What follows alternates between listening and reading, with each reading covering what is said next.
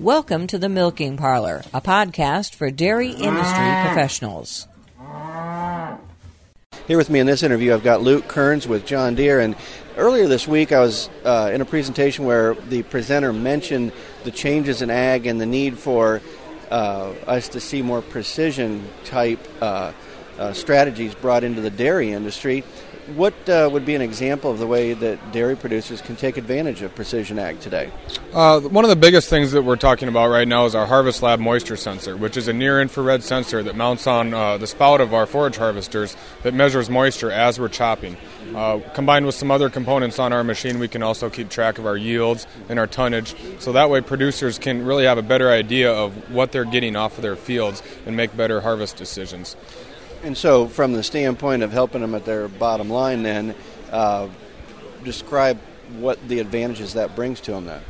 Well, one of the big things would be uh, our mapping. So when the producers have maps, uh, they can variably start variably applying their manure or other nutrients to their fields to improve their yields and their forage quality uh, for years down the road. And that's one of the big things we're seeing, especially is variably variably applying the manure uh, to different locations in the field and being able to provide that documentation for their CAFO plans.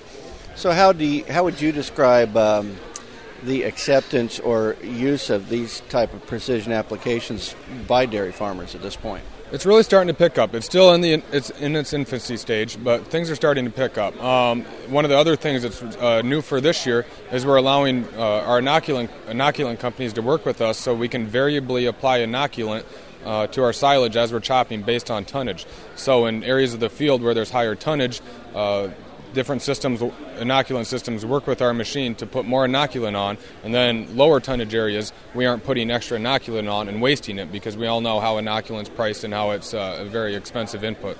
Great. Well, we'll uh, hope to see more uh, adoption of precision ag in dairy because it certainly seemed to be a, a topic of discussion at a, some of the uh, uh, presentations and, and in discussions I've had a part, uh, a part in here at the show. Thank you very much, Luke Kerns with John Deere. I'm Chuck Zimmerman reporting.